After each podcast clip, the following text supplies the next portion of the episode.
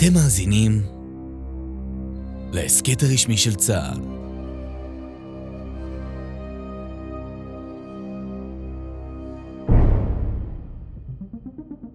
ב-4 בדצמבר 2018 התחיל מבצע מגן צפוני בגבול הצפוני של ישראל עם לבנון. מטרת המבצע הייתה לחשוף ולנטרל מנהרות טרור חודרות גדר שחפר ארגון הטרור חיזבאללה. 41 ימים ולילות ערך המבצע שהסתיים ב-13 בינואר 2019, ובמהלכו הותרו שש מנהרות. אבל מאחורי הקלעים המבצע תוכנן לפרטי פרטים במשך ארבע שנים. באותה התקופה הרמטכ"ל היה רב אלוף במיל גדי איזנקוט, ומפקד פיקוד הצפון היה אלוף יואל סטריק. מי שעמד בראש המבצע והוביל אותו הוא אלוף רפי מילו, מפקד פיקוד העורף כיום, שהיה אז מפקד אוגדה 91. כשמוניתי למפקד אוגדה 91 להחליף את האלוף אמיר ברם, קצת אחרי ש... שאני מקבל את המינוי, אני מתחיל להיפגש איתו תקופתי, להתחיל ללמוד ולעשות חפיפה ולהתחיל למידה על האוגדה. ואני חושב שממש באחד המפגשים הראשונים, הוא מספר לי שיש משהו שקורה באוגדה, שהוא לא יכול לדבר עליו בהרחבה, וכמעט ואף אחד באוגדה לא חשוף אליו, ובאחד הפגישות שניפגש הוא יעמיק איתי וירחיב. ובאמת באחת הפגישות הראשונות, עוד לפני שאני נכנס לתפקיד, הוא מספר לי שיש uh, צוות מיוחד uh, ותוכנית uh, שנקראת, שזה בעצם פרויקט uh, המינור של חיזבאללה, שיש לחיזבאללה פרויקט מינור במרחב לבנון, בתוך אוגדה 91, ושאנחנו יושבים עליהם ומתחילים לאט לאט לפענח אותם. וזו פעם ראשונה שאני שומע על זה, עד אז לא ידעתי כלום ולא הכרתי כלום. ואז אתה נכנס לתפקיד. איך מתחילים בכלל?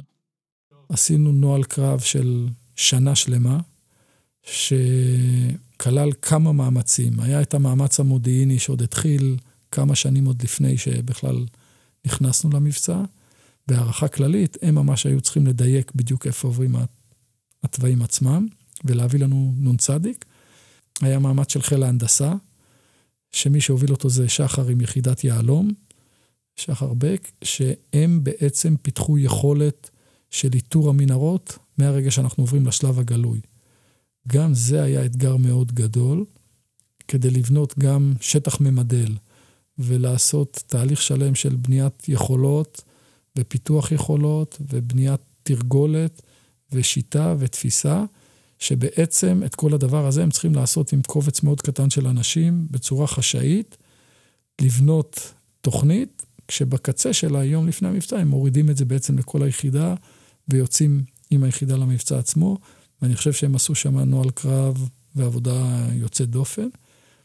והמאמץ, היו עוד מאמצים נוספים, המאמץ האחרון שהייתי אומר זה מאמץ ההגנה, שהובל על ידי המח"טים, וגם הוא נבנה לאורך כל תקופת נוהל הקרב, ובשילוב של כל המאמצים האלה, גם בנוהל הקרב, ומהרגע שעברנו לשלב הגלוי במבצע עצמו, אני חושב שהוא חלק משמעותי ב... ביכולת לעמוד במשימה ולהביא את ההישג. אבל הסיפור של המנהרות התחיל עוד הרבה לפני המבצע הזה. בואו נחזור קצת אחורה, למלחמת לבנון השנייה. באותה המלחמה צה"ל נחשף לתשתית תת-קרקעית של ארגון הטרור חיזבאללה בגבול ישראל-לבנון. בתום המלחמה החליט האו"ם להפוך את דרום לבנון לשטח מפורז, בו אסורה פעילות צבאית. כמה שנים אחרי, בשנת 2014, במהלך מבצע צוק איתן, צה"ל חשף בעוטף עזה, הקצה השני של הארץ, למעלה מ-30 מנהרות התקפיות של חמאס החודרות לשטח ישראל. החשיפה הזו קורית בעזרת טכנולוגיה חדשה, שפותחה במעבדה טכנולוגית לגילוי ואיתור מנהרות באוגדת עזה, שפיקד עליה רמ"ח תקיפה ואיסוף בחטיבה הטכנולוגית ליבשה, אלוף משנה יניב אביטן. הסיפור בעצם מתחיל קצת לפני צוק איתן. אני אז uh, מתמנה לראש ענף הגנת גבולות ולוחמת תת-קרקע. באותה תקופה, uh, אנחנו וארגונים אחרים במערכת הביטחון, uh, קיימנו הרבה מאוד מאמצים למצוא פתרון למה שאז היה מכונה בעיית המנהרות חוצות הגבול מעזה לכיוון מדינת ישראל. לאורך השנים היו הרבה מאוד ניסיונות לפתח בצורה מסורתית אמצעי לחימה שיאפשר את ההתמודדות המבצעית עם, ה... עם האיום הזה.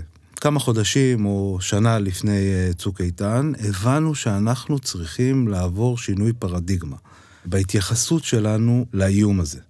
כי כשאנחנו מפתחים אמצעי לחימה, אנחנו יושבים בתוך החדרים, בתוך מעבדות המחקר והפיתוח, מפתחים את מה שצריך לפתח, חוקרים את מה שצריך לחקור, בונים את מה שצריך לבנות, מייצרים את מה שצריך לייצר, ואז שולחים את זה לשטח לשימוש הלוחמים. זה מה שקורה בדרך כלל. זה איום שונה ממה שאתם רגילים אליו. האיום הזה, הבנו שהוא דורש מאיתנו חשיבה אחרת ושינוי בסיסי בדפוס הפעולה ובכלל בתפיסת ההפעלה של הטכנולוגיה בשדה הקרב. במובן של איפה אנחנו מייצרים את האופרציה הטכנולוגית. הסיבות לזה הן מגוונות, אבל נזכיר שניים, שלוש מהם. אחד, באותה תקופה הבנו שהאיום זה לא איום שניתקל בו במלחמה הבאה.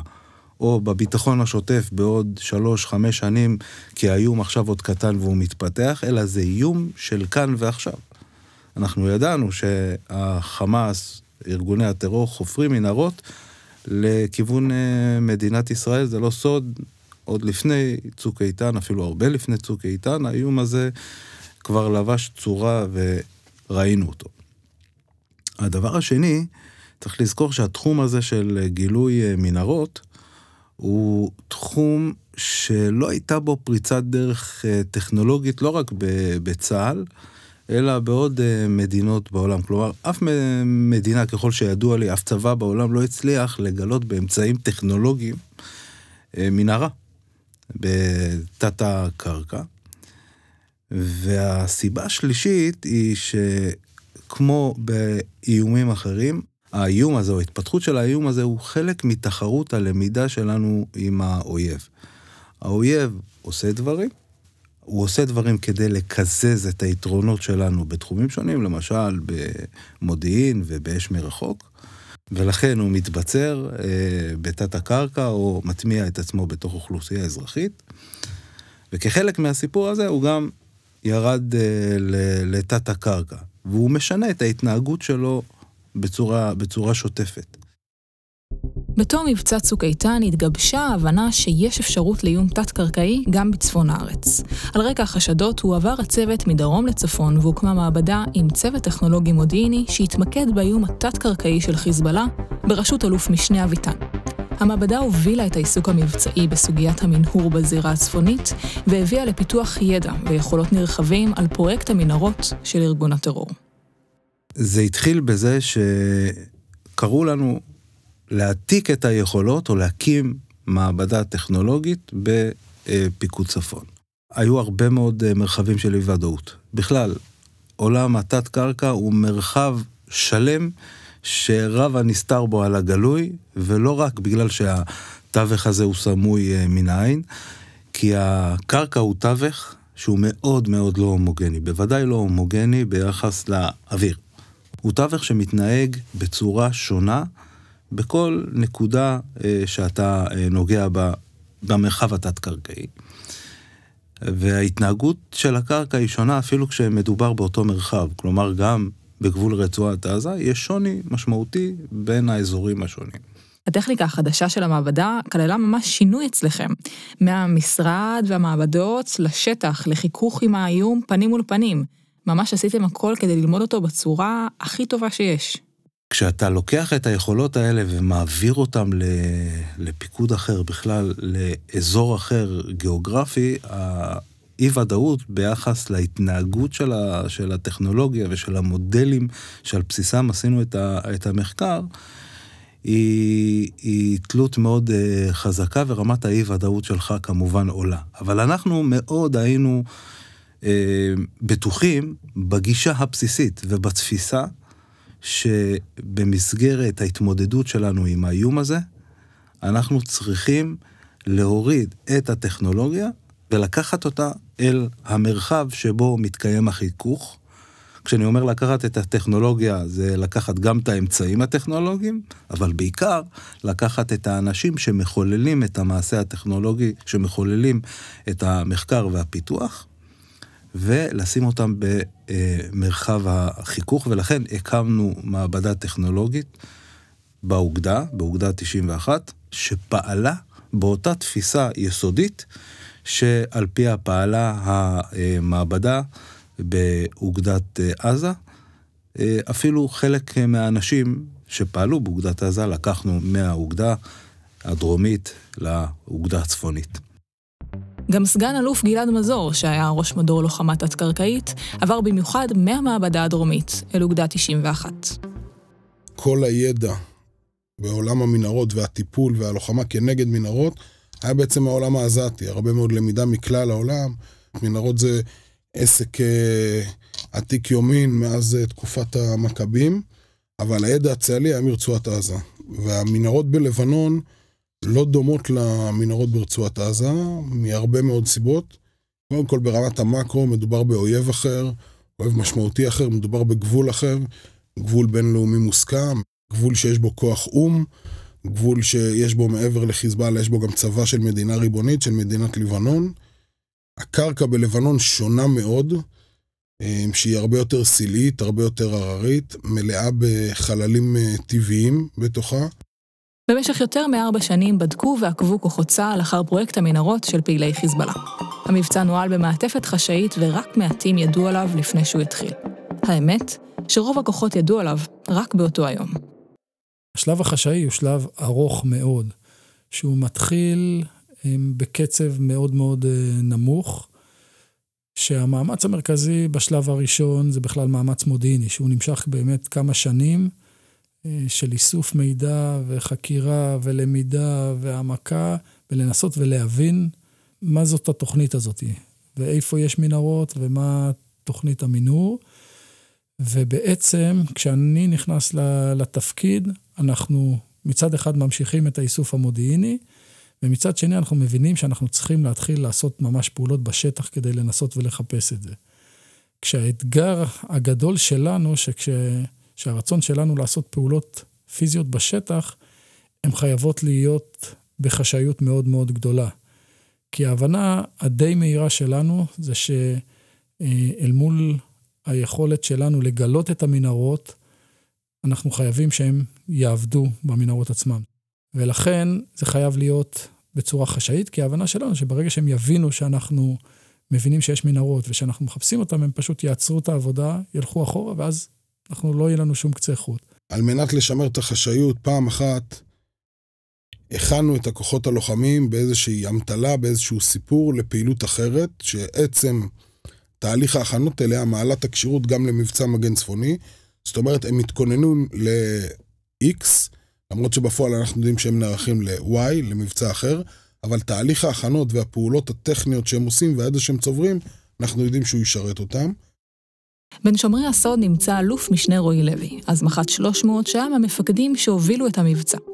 לא רק מהצבא לוי שמר על המידע, אלא גם מתושבי האזור, איתם היה לו קשר יומיומי.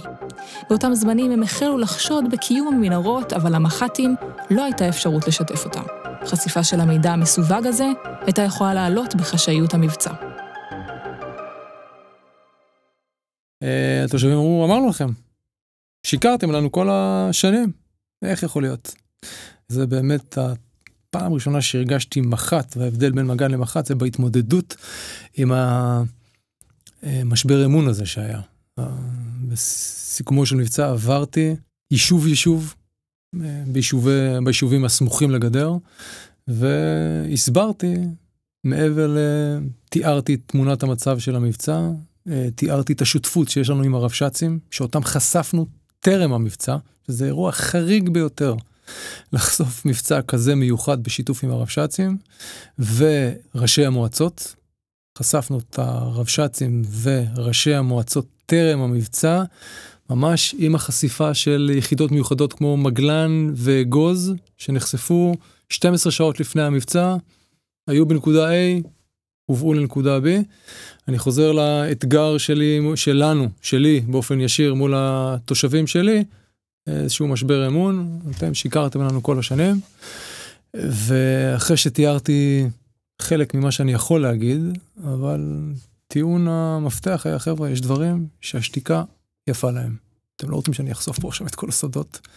עקבנו, בדקנו, ברגע שהבנו שהמנהרות האלה חוצות ויש הפרה של ריבונות, שזו הייתה התוויית המדיניות הזאתי, אה, יצא המבצע הזה לפועל. אה, אזרחים התלוננו שנים שהם שומעים קדיחות, והקשר בין העדויות האלה והפניות האלה לבין המנהרות הוא, הוא חלקי עד מזערי. ולא רק אצל תושבי האזור התחילו לעלות חשדות, גם באוגדה ובחטיבות שמו לב שקורה כאן משהו גדול. אחרי שאני יושב על המידע מספר שבועות, אה, חן, קצינת התצפיות של החטיבה, נכנסת אליי למשרד בשבת, אני זוכר את זה, מראה לי מבנה, אומרת, תקשיב, לדעתי חופרים מפה תת קרקע. אמרתי לה, תראה, אני אבדוק את הנקודה, תמשיכי לעקוב, וייפגע בול. וזה אני מדבר אה, חודש לפני שהיא ידעה שהמבצע הזה בעצם אה, יוצא החוצה, והיא בעצם הייתה האינדיקציה הכי חזקה שבאמת הדברים קורים שם. וככל שהזמן מתקרב, אתה מבין שזה באמת הולך לקרות. איך אתה נערך לזה? היערכות היא קודם כל רבת שותפים. בניית קונסטרוקציה של פוש, אה, של כלל השותפים. יחידות מיוחדות, אנשי טכנולוגיה, תצפיות, תהליך למידה מעזה אלינו. בעצם ישנה מעבדה, ישנם אנשי אמל"ח, זה לבנה השנייה, ויש את האתגרים בעזה שראינו כי טוב, ראינו שישנה הצלחה טכנולוגית שהייתה שם, וזה היה התהליך והשלב הראשון. היו ניסויים רבים, גיאולוגיים, טכנולוגיים, סיכומים אה, מניסוי לניסוי הייתה למידה, ואחרי אה, שהבנו מהי המשימה בדיוק, עשינו רצף של מבצעים, זה החלק השני, שלומד וחוקר את האויב, לומד וחוקר את המרחבים שאנחנו מבינים טכנולוגית שהם מאוימים, וסביר שיעברו מהם אה, מנהרות. עושים גיבויים אה, לסימנים המעידים האלה, ויושבים מתכננים. ולאט לאט המאמצים הרבים של כוחות צה"ל השתלמו. מחוסר הוודאות היכן ממוקמות המנהרות והאם באמת מבוצעת חפירה מהצד של חיזבאללה, נוצרה תמונה ברורה יותר בתחילת קיץ 2018. זה מתחיל מאיסוף מאוד מאוד נקודתי, ולוקח לנו הרבה מאוד זמן עד שאנחנו לאט לאט מצליחים לדייק את עצמנו יותר ולהבין את המרחבים של המנהרות. ואני ממש זוכר, אני לא זוכר את התאריך המדויק, אבל זה היה איפשהו בתחילת קיץ 2018, את הטלפון הראשון מג'רמי, שאומר לי שקלטנו בחיישנים שלנו את חיזבאללה. וזה נתן פוש מאוד מאוד חזק למבצע ולהמשך שלו. ואז זה קרה. ב-4 בדצמבר 2018, לאחר שנאסף המידע המודיעיני, המשאבים וטכנולוגיות, ידע על הקרקע, הכוחות אומנו, הגיע שעת השין, 12 בלילה. תחילת מבצע חשיפת ונטרול מנהרות הטרור של חיזבאללה. היום עצמו של החשיפה של, ה... של, של היציאה למבצע הוא יום מאוד מאוד מיוחד. זה קורה בעצם, זה מתחיל בסוף השבוע שלפני היציאה למבצע. שאנחנו מאוד מתלבטים האם נכון לצאת למבצע ביום ראשון או ביום שני, ואנחנו מחליטים לדחות את זה ביום כדי לאפשר תהליך של חשיפה גם של האוגדה וגם של היחידות אה, למבצע עצמו. ובעצם אנחנו משאירים בעיקר את יחידת יהלום ואת שבת כדי לחשוף אותם וכדי שלא יצאו הביתה עם הידיעה, עם הידע הזה, ולא ידברו. אנחנו משאירים אותם שבת, במהלך השבת בעצם חושפים את שתי היחידות האלה. ביום ראשון אנחנו מבצעים חשיפה הרבה יותר רחבה לאוגדה ולכל הכוחות באוגדה. אנחנו ממש מספרים להם את כל הסיפור, ו... ובעצם ביום ראשון, במהלך היום, מתחילים לצבור את הכוחות.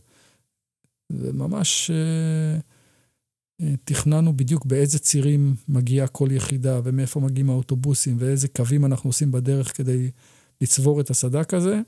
אנחנו מתחילים לצבור את הסדק של מכונות הקידוח.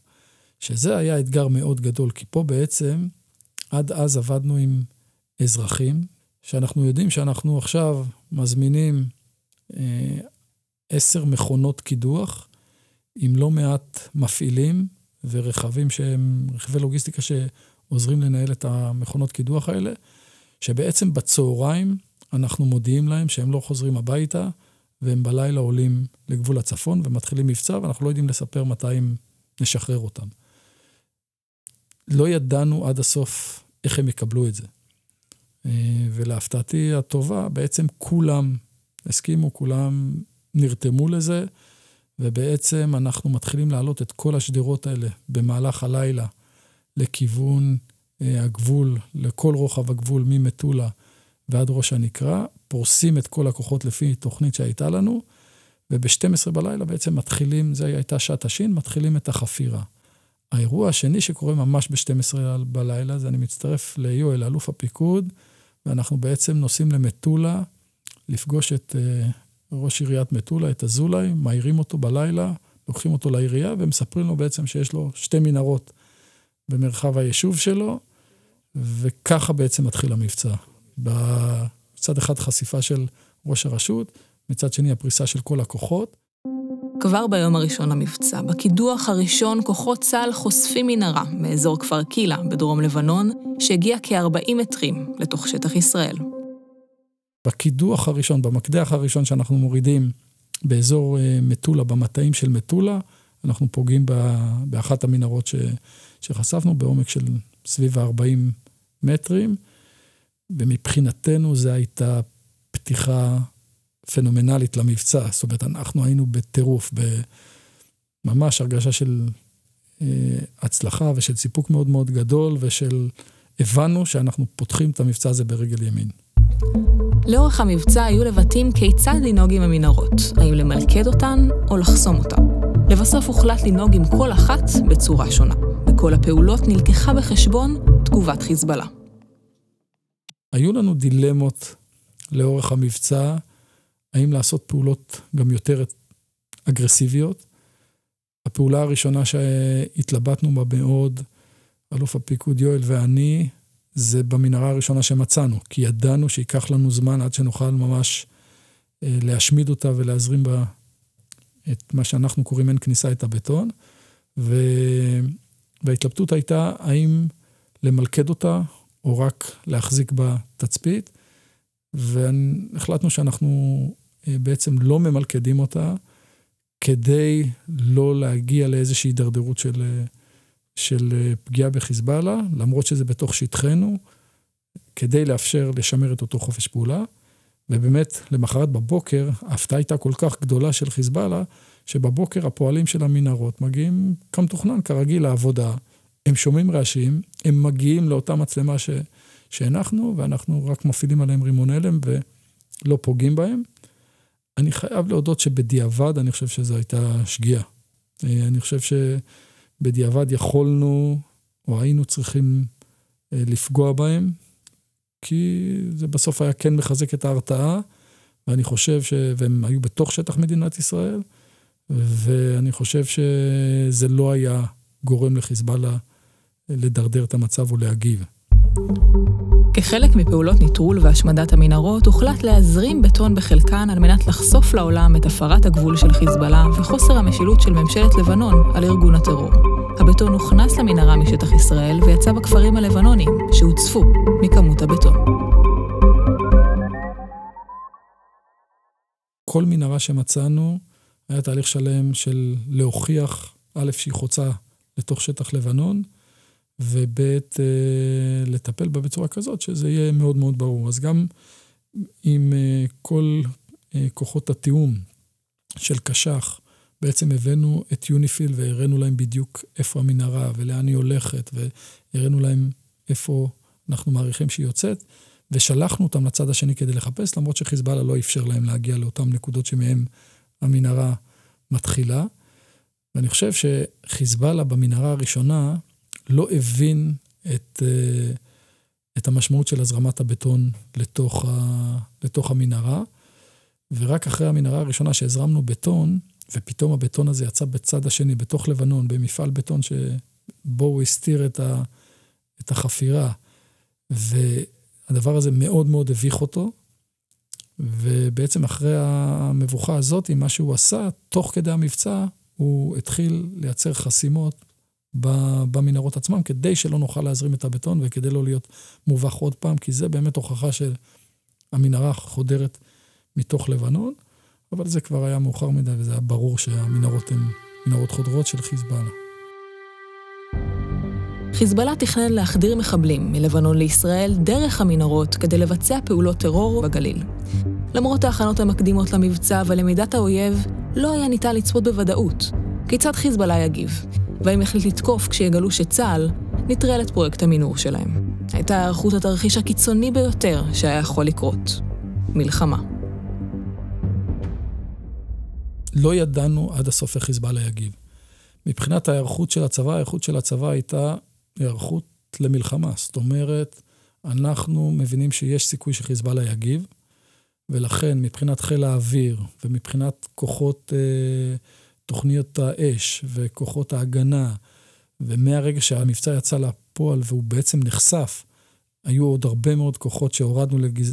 לגזרה לחיזוק ההגנה, גם כוחות של תותחנים, גם עוד כוחות של אה, חי"ר אה, וטנקים, כדי לחזק משמעותית את ההגנה. ואמרנו שאנחנו נתחיל מאוד מאוד חזקים.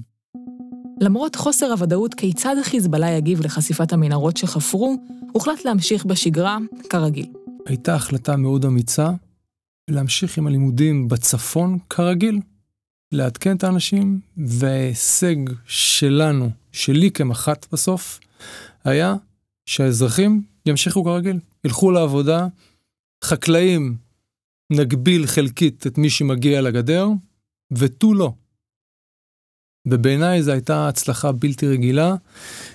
אבל זו החלטה שיש בה גם אה, קצת מהסיכון, בעצם. להגיד להם, תמשיכו כרגיל. אה, כשקורה מבצע כל כך גדול, יש איום גם בעצם לתגובה במבצע כזה, אני מניחה. אה, בהחלט. הם ראו בן לילה, ראו חוזק מול העיניים, הם ראו שאנחנו לא נמצמץ, ראו את ה... מה שהם רצינו שיראו גם, במה נערך מולם, וזה עבד. ב-12 בינואר 2019 נחשפה המנהרה העמוקה ביותר והשישית בסדרת המנהרות שעברו את הגבול לישראל. כך הושלם חלק איתור המנהרות של מבצע מגן צפוני. ב-30 במאי באותה השנה המנהרה נוטרלה. ההיערכויות, החשאיות ושיתוף הפעולה של כלל הכוחות תחת פיקוד אוגדה 91 השתלמו. צה"ל איתר ונטרל את כל שש המנהרות שחיזבאללה חפר והצליח להרוס את הפרויקט, שהארגון עמל עליו שנים רבות ושהיווה חלק מהתוכנית ההתקפית שלו. חיזבאללה הבין שצה"ל יודע, רואה, שומע ופועל כנגד מי שמנסה לפגוע במדינת ישראל ואזרחיה. אז במספר ימים חשפנו, ניטרלנו שש מנהרות שחצו אה, לחיזבאללה. זה פרויקט שהוא עבד עליו שנים, השקיע בו אה, מאמץ, כספים. המנהרות האלה נשמרו ליום הדין, ליום פקודה, כחלק מהתכנון שלהם, תכנון התקפי שלהם לכיבוש הגליל. ובעצם ההישג, אני חושב שהמנטלי הכי גדול שלנו זה שהם הרגישו מחוררים, כמו גבינה צהובה ממש. הסוד השמור, הכמוס שלהם, בעצם נחשף, ואני חושב שהם הבינו את העליונות הטכנולוגית שלנו עליהם שמה. זה היה אבן אה, משמעותית מאוד בבניין ההרתעה, שאני חושב שממשיכה עד היום, עם כמובן הרבה מאוד דברים נוספים שהם מצטרפים אליה. אני חושב שיש פה הישג משמעותי מול חיזבאללה. בטח מאז מלחמת לבנון השנייה, לא עשינו פעולה התקפית שפוגעת ומביכה בצורה כל כך משמעותית את חיזבאללה בלבנון. אז צריך להגיד, קודם כל, שעמדנו במשימה בצורה מלאה. איתרנו את כל ששת המנהרות החודרות. אנחנו יודעים להגיד שלא היו עוד מנהרות חודרות לתוך שטח מדינת ישראל בצורה ודאית, ככה שעמדנו במשימה באופן מלא. אני חושב שגם ההישג של הזמן, תוך 40 יממות, הוא הישג משמעותי, ואני חושב שהישג נוסף משמעותי הוא ההפתעה. עצם העובדה שהצלחנו להפתיע את הארגון יש משהו בלהפתיע ארגון בתוכנית שהתכלית שלה היא להפתיע אותך. זה בעצם סוג של להפתיע את המפתיע. ו... ועצם העובדה שלקחנו לו רכיב כל כך משמעותי, שהוא בנה אותו לאופרטיבי, והוא אה, רצה להפתיע אותנו בתחילת המלחמה, ואתה לוקח לו את הרכיב הזה, זה רכיב משמעותי שלקחנו לו מתוכנית ההתקפה שלו למלחמה, ואני חושב שזה חיזק את ההרתעה, אה, חיזק את תחושת החדירות שלו, עד כמה הוא חדור, וחיזק את אה, יכולות צה"ל. ואני חושב שהנקודה האחרונה של ההישג של המבצע, זה קראנו לו צה"ל במיטבו. אני הרגשתי שיש שיתוף פעולה יוצא דופן במהלך המבצע ובמהלך גם נוהל הקרב למבצע, שנה שלמה, בין אמ"ן לפיקוד, לגזרות, לחיל האוויר, לחיל ההנדסה. היה, אני חושב, עבודה שהיא, שהיא בלי אגו, שהיא עם שיתוף פעולה מלא, כל אחד מביא את היתרונות היחסיים שלו, אה, שמאוד שמחנו אחד על השני, ואני חושב שיש לזה חלק מאוד גדול בהצלחה של, ה, של המבצע.